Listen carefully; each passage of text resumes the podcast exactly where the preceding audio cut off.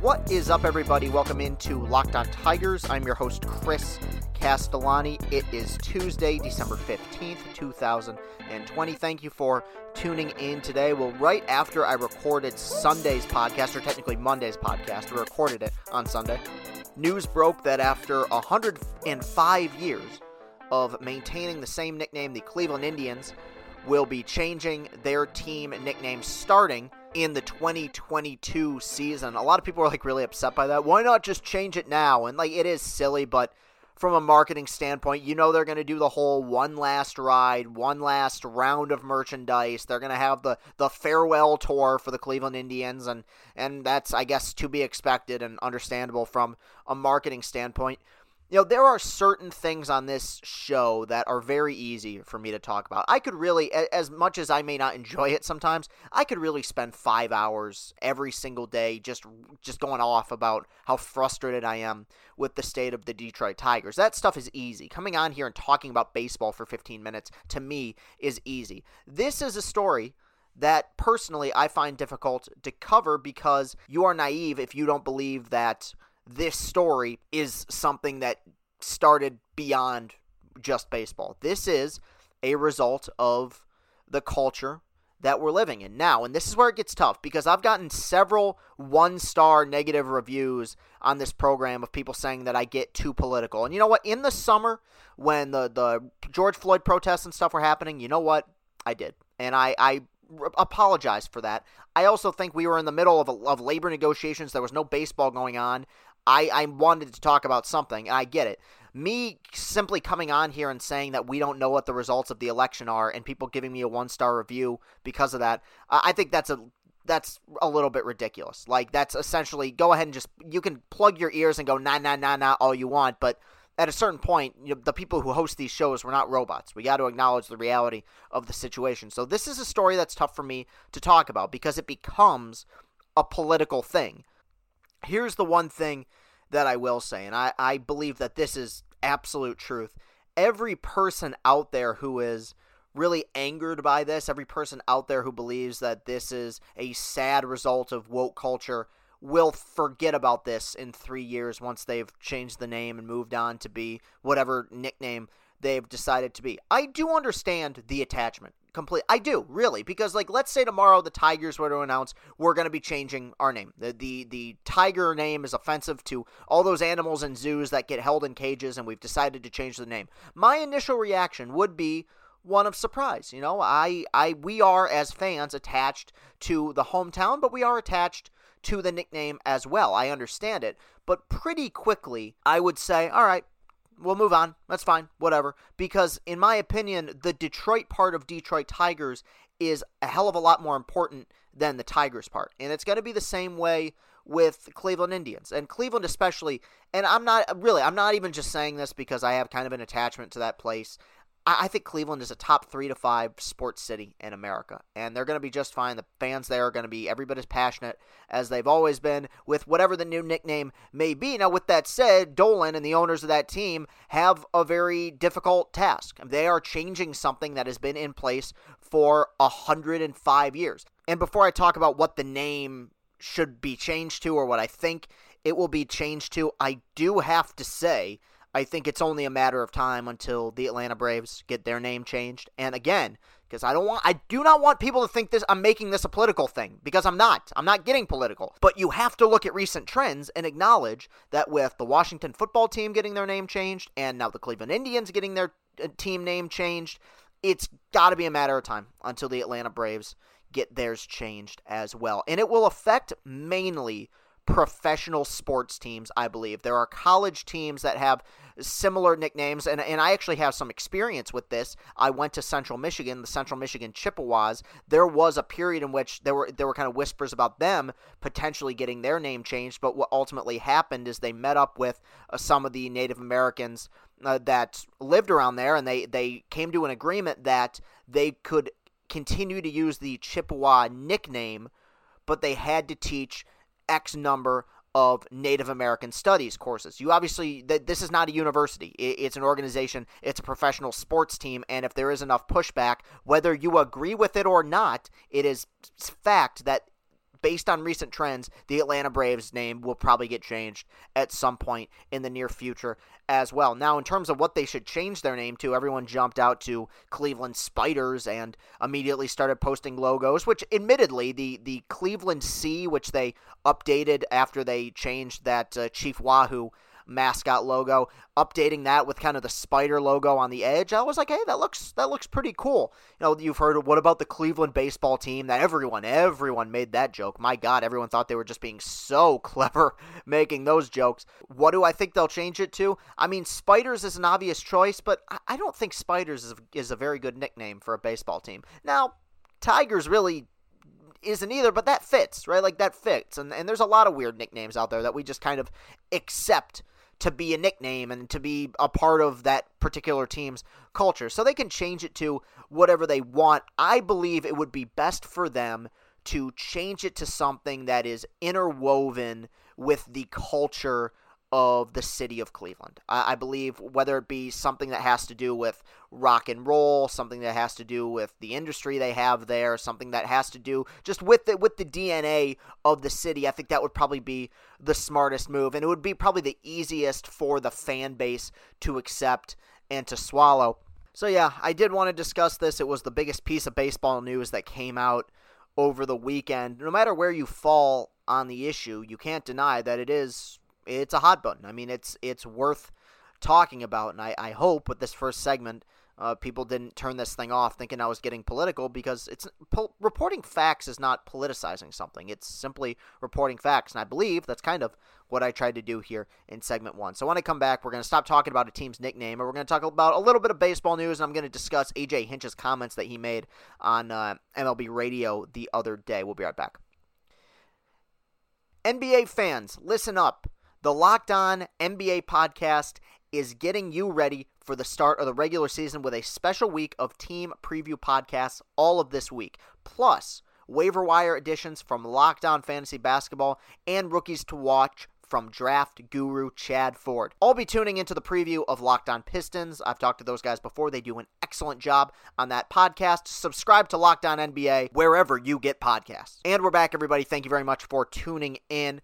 There was one small free agent signing that went down yesterday. The Boston Red Sox, who were terrible last year, and I do have to throw that throw that out there because when we talk about the Tigers and who they have and have not been able to sign over the last several years, we're looking at a Red Sox team that many people believe is a rebuilding team. But Hunter Renfroe, who last year played for the Tampa Bay Rays in 42 games, signed a one-year deal with the Boston Red Sox. Renfroe 776 career OPS does mash. I mean, in 2019, in 140 games, 778 OPS, only a 216 batting average and a 289 OBP, which is pitiful, but he can rake. I mean, 19 doubles, 33 home runs, 64 RBIs. He had 68 with an 805 OPS the year before in 2018. Going to be 29 this season.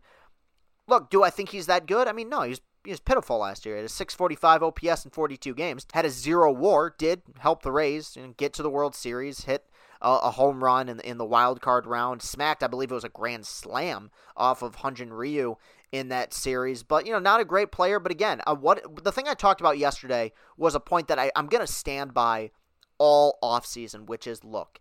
If you don't want to sign any big time free agent, if you don't want to lock on to big time targets, which I think is completely ludicrous considering we're five years into this stupid rebuild. But if you don't want to do that, your goal should be targeting inexpensive players with a lot of upside. I think one of the issues this organization has run into, and I, I, talked about this a bit yesterday, but I'm gonna I'm gonna repeat it, is that they've signed a lot of guys to one year deals who were toast. Or if they weren't toast, the numbers they gave you, the, the performances they gave you when they put on a Tigers uniform were reflective of the players we kind of expected them to be. Nobody expected Francisco Liriano to put up all star numbers, right? Leonys Martin was solid. I think Mike Fiers was probably the best of that bunch. Mike Fiers, who was, I believe, in his early 30s at the time. Still had some good baseball left in him. Had you know, obviously very odd circumstances there in Houston. Got blown up in the latter part of 2017, which really hurt his value. But besides that, you signed a lot of guys who are in their early to mid 30s who have kind of already had their best days. I mean, somebody like Jordy Mercer never really had a prime. He was always a, a average to below average major league player. But if I think this year is which you kind of look at, I believe, is something of a bridge season. I guess I think it would kind of help your standing with the fans to be like, look, we're not going to splurge and sign Realmuto or Springer, but we're going to get some one year guys who we believe have a lot of upside. Like, to be honest, what you did last year. Now, they should have gone further, and I, I, hope they do this year. Last year, they signed two players with some upside who are some pretty good hitters. I think this year, if they have the possibility, they should sign like five, especially this year where things are weird and you have guys like Schwarber and Dahl and Rosario getting non tendered guys with a lot of upside who are still in their 20s who can still mash and hit home runs. The market is absolutely there for you to sign inexpensive players and still have a competitive baseball team next season. It is completely up to Al Avila and Chris Ilitch whether or not they want to make those moves. Last thing we're going to talk about today, AJ Hinch made some comments. Uh, where were where did he make these comments? I think I said at, at the end of the first segment he made them on MLB Network Radio. Yeah, he was he was on Sirius XM talking about this stuff. And look, AJ Hinch is a great communicator and a great speaker. I mean, just listening to him talk, and I know this team isn't going to be good, but I remember uh, watching the interview he did with Dan Dickerson after he was hired by the Tigers, and you're like, it, you you forget all of what's gone on. You forget how bad the team has been. You forget about this rebuild. Just listening to him talk, you're like, man.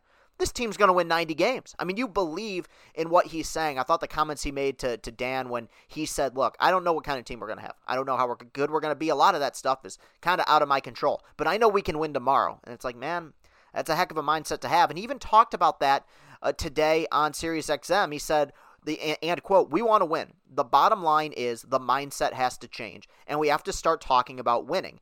Now, I I don't want to read too much into this, but I can't help but feel like that quote is maybe a bit of a thinly veiled shot at the culture of this organization over the last several seasons. And I, maybe it's not, maybe that's wishful thinking on my part because I really do want AJ Hinch to just come in here with this great staff and shake things up. But one thing I've alluded to in the past is that I think the culture here is kind of a culture of loserdom. And I've talked about the Padres, I've talked about the Cubs, and even, you know, I we, this is always tainted, but even the Astros when they were rebuilding their system, you can lose a lot of games and still maintain a winning culture. You can still have a culture of accountability, a culture of growth where you have these young guys that are coming up through the system that you're holding accountable, that you're you're watching go through the minor league system and go through their lumps at the major league level that you're trying to make sure that you get the most out of these guys and you do that by hiring good pitching and hitting coaches hiring a good manager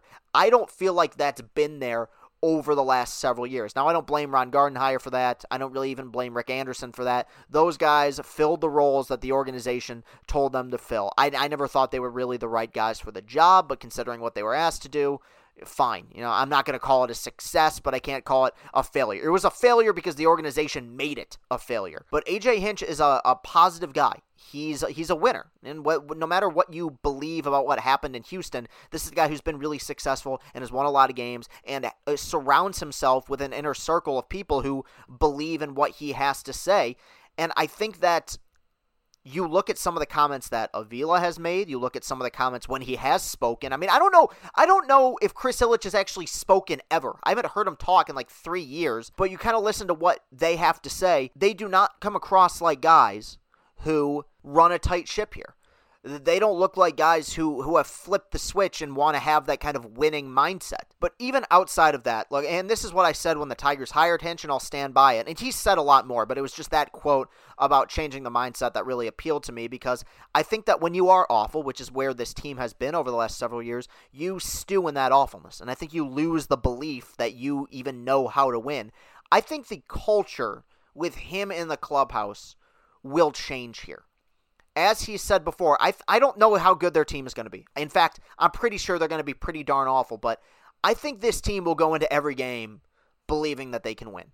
And when you have a young team, when you have a young roster, when you have a lot of rookies, I mean, this pitching staff next season is going to be made up of two or three guys that are going to be that are going to be in their first full years at the major league level. When you have all of that, just running with the belief of, "Hey, we can win tomorrow."